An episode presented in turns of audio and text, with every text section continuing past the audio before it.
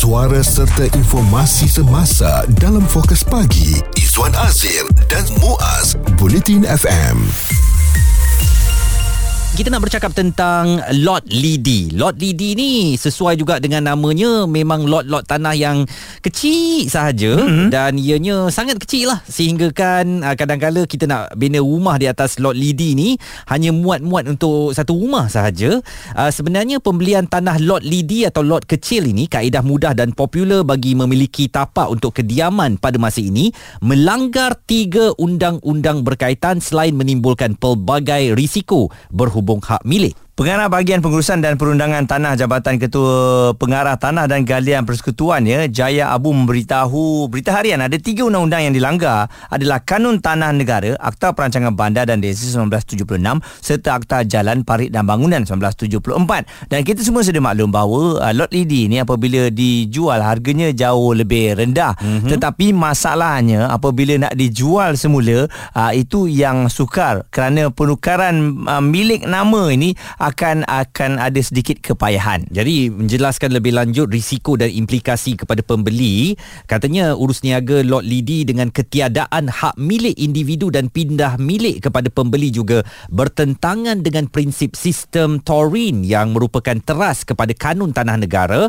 Jadi lot lidi ni merujuk kepada penjualan lot tanah lebih kecil yang dipecah-pecahkan di atas sebidang tanah besar, misalnya sebuah uh, ladang tanaman dan uh, status lot lot lidi adalah tidak sah dari segi undang-undang kerana tidak melalui proses pemajuan tanah iaitu pecah sempadan.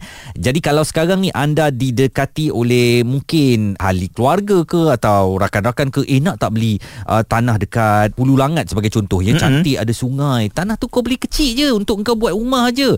Kita mungkin tertarik apatah lagi dengan ketenangannya ada sungai yang mengalir tetapi dalam pada keterujaan kita nak mendapatkan lot lidi bagi pembinaan rumah di sana kita nak buat weekend house sebagai contoh betul. tanpa kita sedar kita telah pun melanggar undang-undang. Dan ada juga saranan lah supaya kerajaan memudahkan urusan untuk pecah geran tanah ini yang sekarang ni didakwa amat rumit selain memakan kos yang tinggi. Jadi oleh kerana itu kalau ada sekarang ni balik kampung mm-hmm. kebetulan dah jumpa sanak saudara ni semua duk pakat-pakat eh jom kita beli uh, lot lidi ni. Mm. kita uh, apa adik-adik ni kan ada tiga lot tanah lidi ni jom kita beli. Ha, jadi kena ambil tahu tu peguam yang anda nak uh, apa point nanti mm-hmm. ha, kena jelaskan permasalahan di kemudian hari. Jadi untuk kita jelas bersamalah ya kepada tawaran-tawaran yang menarik begini tetapi sebenarnya tak sah dan haram dari segi undang-undang, kita nak bersama dengan seorang peguam jual beli hartanah sekejap saja lagi bagi kita mempelajari tentang apakah itu lot lidi dan masalah yang bakal dihadapi sekiranya kita tertarik untuk membelinya sama-sama kita pelajari isu terkini dan berita semasa hanya bersama Izwan Azir dan Muaz Bulletin FM. Hari ini di Fokus Pagi kami bawakan mengenai lot lidi ni sebab baru-baru ni apabila kita pulang ke kampung kita tengok permasalahan yang berlaku adalah cerita yang tak habis. Hmm. Tukar nama untuk lot lidi ni tidak dapat ditukarkan kerana apabila nak dijual ada jadi masalah. Satu lot yang besar tu kadang-kadang sampai ada tujuh nama kerana dipecahkan kepada tujuh lot-lot tanah. Jadi lot lidi ni umumnya dikenali sebagai lot-lot kecil tanah tanah yang belum dipecah sempadankan kepada geran individu berasingan yang mana dijual kepada pembeli tanpa urusan pindah milik tanah. Dan lot lidi kebanyakannya berstatus tanah pertanian namun dijual atas nama lot bangunan yang dilakar atas pelan yang belum diluluskan pertukaran kategori dan syarat nyatanya oleh pihak berku- uh, berkuasa. Pemajuan yang dilakukan di atas lot lidi ini biasanya perumahan dan ada juga yang melibatkan perniagaan. Kita nak tahu sejauh mana masalah yang boleh berlaku kalau kita terlibat dengan pembelian lot DD ni Mm-mm. kita nak bersama dengan peguam jual beli hartanah Tuan Zakwan Adenan Tuan Zakwan mungkin uh, dalam masalah ini boleh kita lihat dulu uh, kalau ada orang yang menawarkan untuk lot DD ni apa yang perlu kita ambil tahu yang menjadi isu utama tentang lot DD ini bukanlah uh, satu geran itu banyak nama mm-hmm. tetapi nama-nama pembeli-pembeli ini tidak dapat didaftarkan di dalam geran tersebut mm. okey itu yang menjadi isunya so bila ada orang datang approach kita nak jual lot DD Uh, pertama sekali you kena tengok tentang apakah kategori tanah berkenaan. Hmm, okey. Okey. Kita kena faham apakah definisi secara praktikalnya lot lidi ini. Pertama sekali ia adalah status tanah lazimnya pertanian. Okey. Dia bukan bangunan. Mhm. Kalau ikut uh, Kanun Tanah Negara uh, Seksyen uh, 205 kurungan 3 satu ekar tanah pertanian hanya boleh dipindah milik kepada satu nama sahaja. Mhm. So tidak logik kalau tanah itu luasnya hanya dua ekar Hmm. Tapi letak dia empat dibuka nama. jualannya empat nama, Hmm. sepuluh nama. So itu tidak logik dan tidak akan berlaku. Hmm. uh, secara pindah miliknya. Keduanya lot lot lidi ini dia dijual kepada ramai orang uh, dan kebiasaannya ia berlaku di pinggiran-pinggiran bandar di mana zoning kawasan tersebut adalah pertanian, Hmm. agriculture. Hmm. Okey, uh, dan yang keempatnya of course lah tidak ada sebarang bentuk dokumentasi daripada pengusaha-pengusaha lot lidi ini uh, wujudnya proses pecah sempadan secara uh, betul Sah. di pejabat tanah, Mhm. majlis uh, pemandaran dan sebagainya. Hmm. Uh, itu yang kita perlu tahu. Artinya kita mungkin dapatkan lot lidi ini uh, tuan tanpa kita akan memiliki geran pemilikan tanah ya. Maknanya walaupun dijanjikan tak apa nanti dah 5 tahun kita akan buat kita akan pergi pejabat tanah kau akan sah dapat uh, bahagian tanah ni itu tak mungkin berlaku tuan ya. Betul, itu memang uh, boleh saya katalah 90% itu mung- tidak mungkin berlaku. Hmm. Kerana ini juga yang menjadi modus operandi kepada ada orang panggil pemaju lot lidi. Saya tidak akan consider sebagai pemaju. Mereka ni hanyalah pengusaha lot lidi sahaja. Okey, broker-broker hartanah dan sebagainya. So apa yang berlaku adalah mereka akan cuba untuk mendapatkan prospek pembeli ini dengan menaikkan iklan. Ah, Tanah ini luas saiznya, Hmm, betul. harganya lebih murah daripada harga pasaran. Ah, dan kami akan berjumpa dengan juru ukur berlesen, Mm-mm. plotkan tanah anda dan anda di depan, anda di kiri dan kanan. Okey, itu yang berlaku.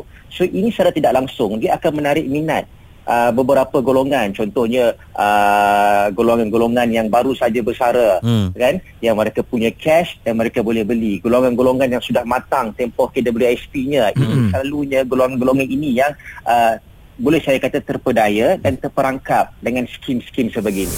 Fokus pagi Izwan Azir dan Muaz komited memberikan anda berita dan info terkini Bulletin FM.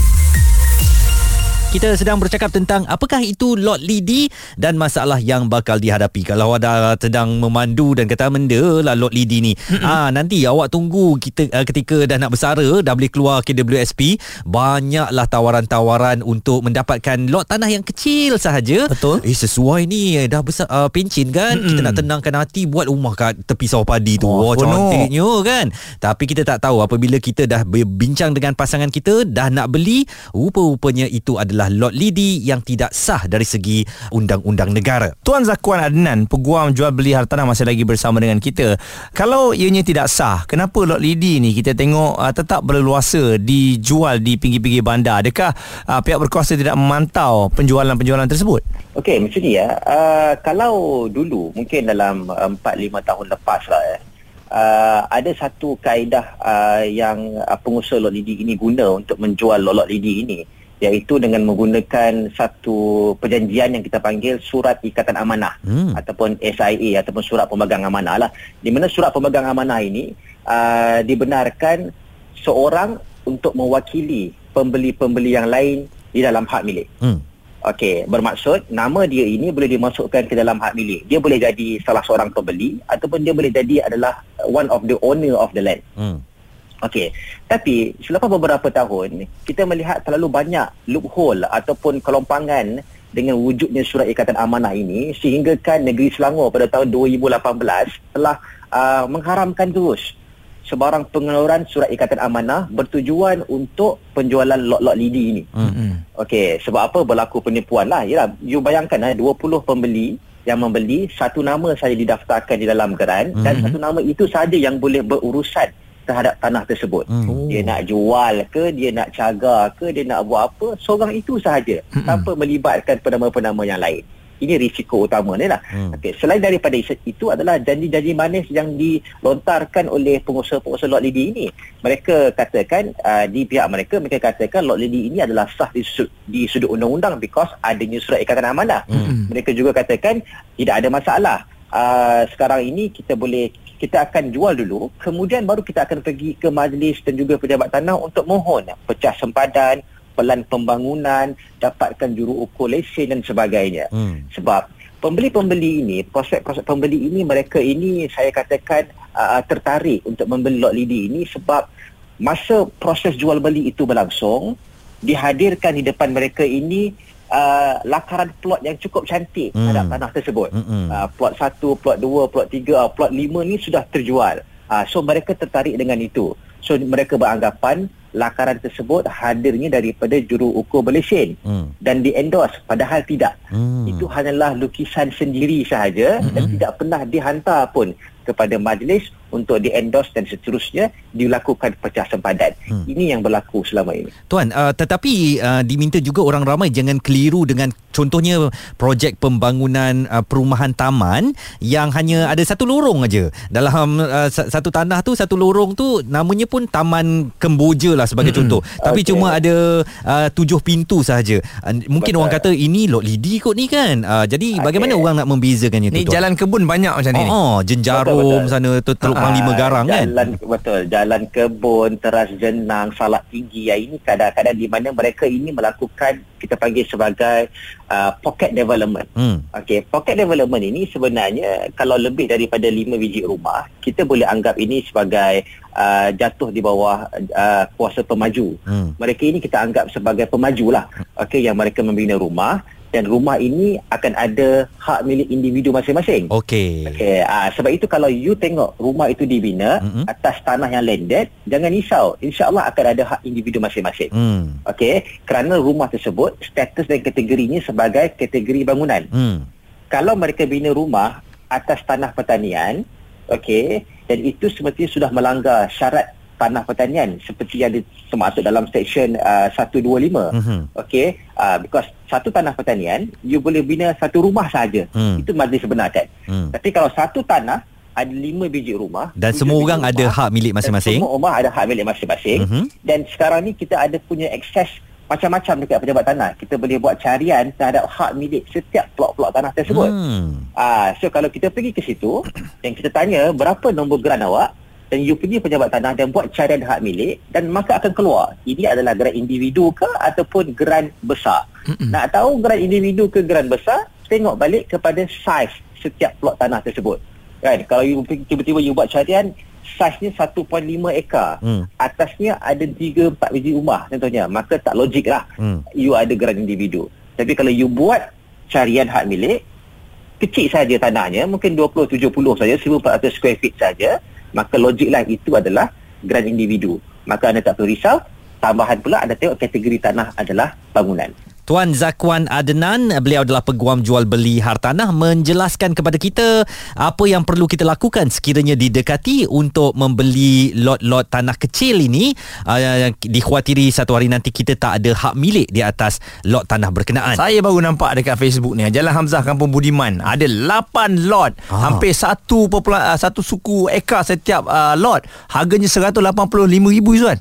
Bahaya ni. Memang kadang-kadang tu tertarik menarik menawar ni uh-uh. tetapi kalau kita tak ada hak milik dan satu hari nanti anak cucu kita tak boleh mewarisi tanah berkenaan kita juga yang rugi-rugi. Jadi kita kena betul-betul teliti dahulu sebelum ambil keputusan. Suara serta informasi semasa dalam fokus pagi Izwan Azir dan Muaz Bulletin FM